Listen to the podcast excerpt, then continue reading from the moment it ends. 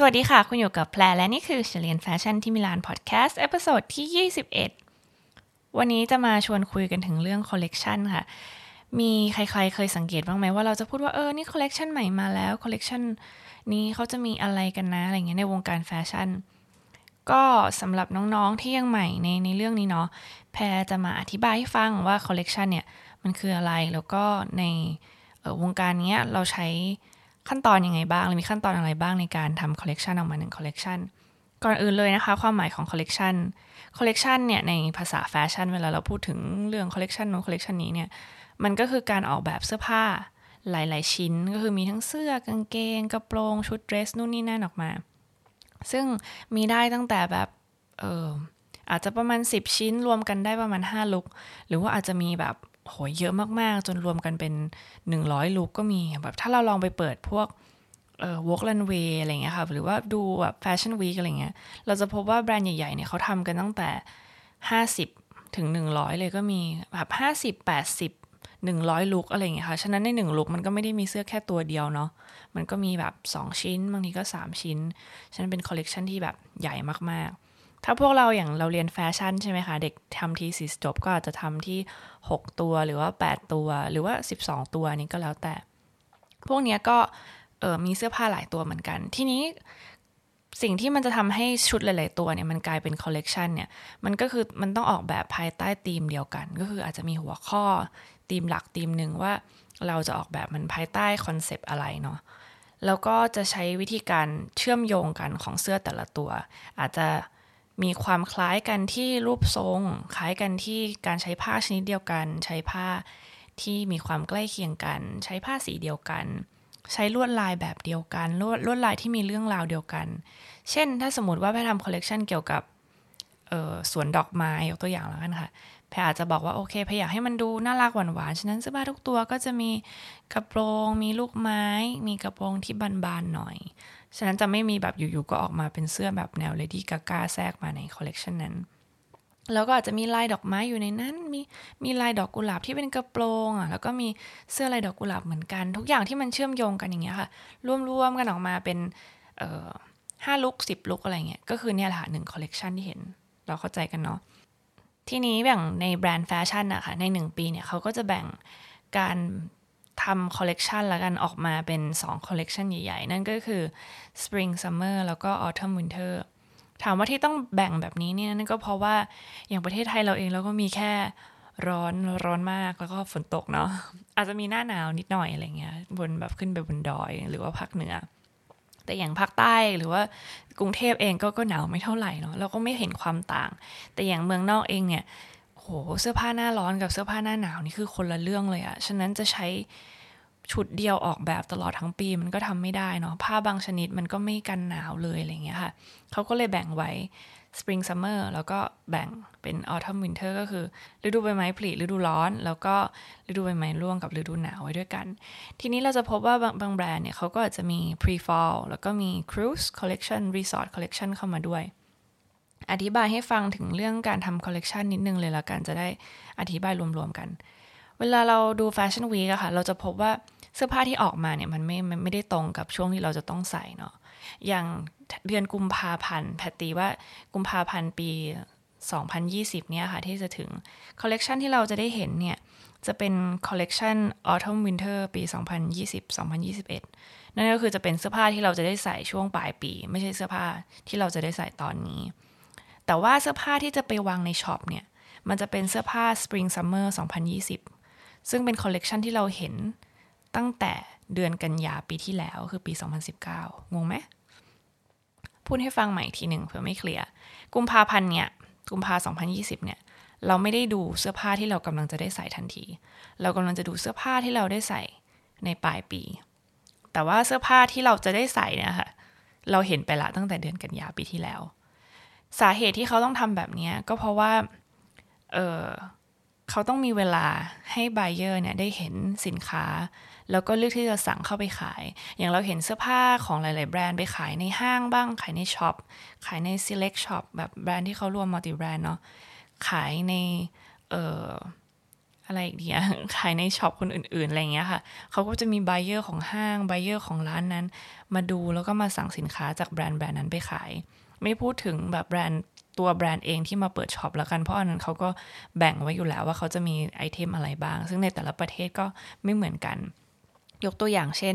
อย่างแพรเคยอยู่ Missoni ใช่ไหมคะ Missoni ที่อิตาลีเนี่ยเขาก็จะมี buyer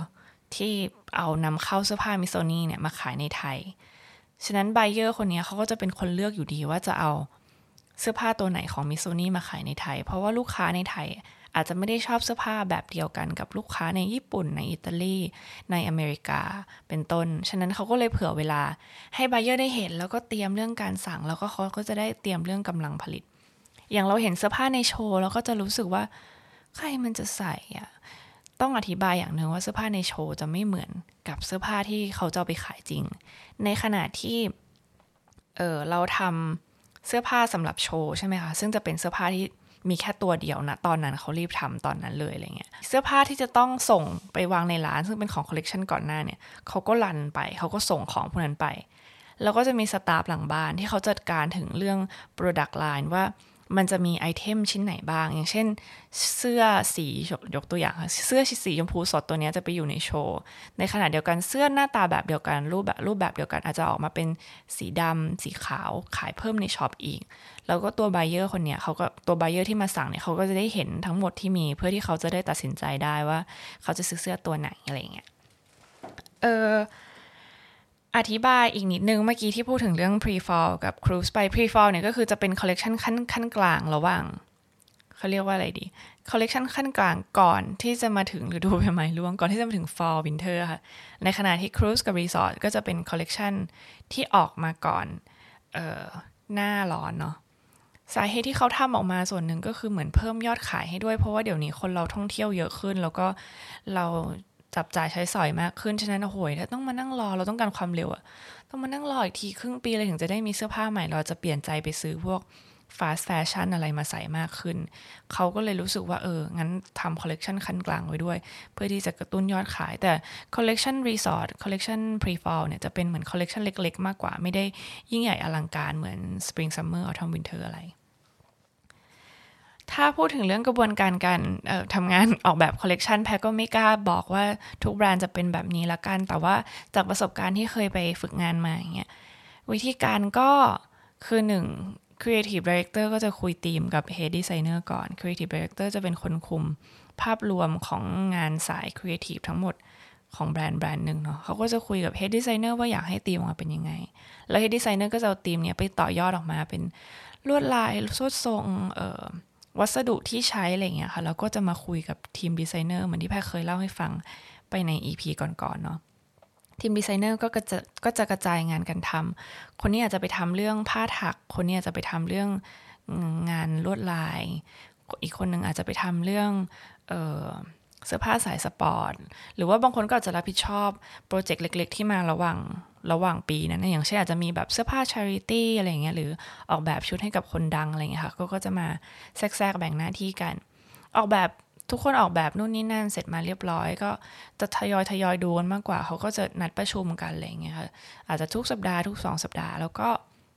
Head Designer ก็จะเป็นคนเลือกว่า อยากจะได้ชิ้นไหนอะไรดีก็แปะบนบอร์ด แล้วก็สลับเปลี่ยนอะไรเงี้ยตลอดเวลา พอเราเคาะเสื้อผ้าออกมาแล้ว ซึ่งก็จะต้องให้ช่างแพทเทิร์นช่างเย็บอะไรเงี้ย ขึ้นตัว prototype ออกมาให้ดูเนาะตัวอย่างชุดออกมาให้ดู จับเขาเรียกว่าอะไรความยาวทรงอะไรเงี้ย happy ละจนกระทั่งออกมาเป็นเสื้อในตัวนั้นแล้วเนี่ยพอเวลาจะไปถึงช่วงโชว์เนี่ย เราก็จะมีสไตลิสต์มาจัดการอีกทีหนึ่งซึ่งเขาจะทำกันแค่สองสามวัน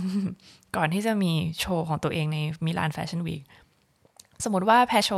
เออโชว์ของแบรนด์เนี่ยมีวันเสาร์แล้วกันค่ะ ก็จะพึ่งแบบมานั่งเลือกกันทั้งหมดเนี้ยประมาณแบบวันพฤหัสอะไรเงี้ยพุธพฤหัสอะไรเงี้ยทุกคนก็จะมาลอง mix mix and match เสื้อผ้าที่มีในคอลเลกชันนั้น cross กันไป cross กันมาดีไซเนอร์ก็ก็จะช่วยกันดูกับสไตลิสต์ว่าเออเอออะงั้นเราจากตัวนี้เป็นกระโปรงลองไปเปลี่ยนเป็นเสื้อแทนดูไหมอะไรเงี้ยก็มี เขาจะมีทีมช่างที่เย็บแล้วก็เปลี่ยนให้ตอนนั้นทันทีเลย แล้วก็จะมีแบบ fitting นางแบบคือทุกอย่างมันเร็วมากค่ะนางแบบก็จะมา fitting ในช่วง 1-2 วันก่อนหน้าโชว์แบบแค่ลองใส่ว่าโอเคเนี่ยพอดีทรงกับนางแบบคนนี้ละเหมือนบางคนอาจจะแบบตัวเล็กกว่าที่คิดอะไรเงี้ยช่างก็ต้องไปเก็บงานให้มันใส่ได้พอดีกับนางแบบคนนั้นอะไรเงี้ยค่ะ ก็รีบทำภายในช่วงเวลาไม่กี่วันก่อนโชว์เลย แล้วก็โชว์สั้นๆก็คือแค่นี้เลย ฉะนั้นถ้าใครยังรู้สึกว่าเออไม่มีไอเดียเกี่ยวกับคอลเลกชันตอนนี้ก็ได้ไอเดียไปแล้วเนาะว่าเสื้อผ้ากว่าจะมาเป็นหนึ่งคอลเลกชันเนี่ยมีกระบวนการที่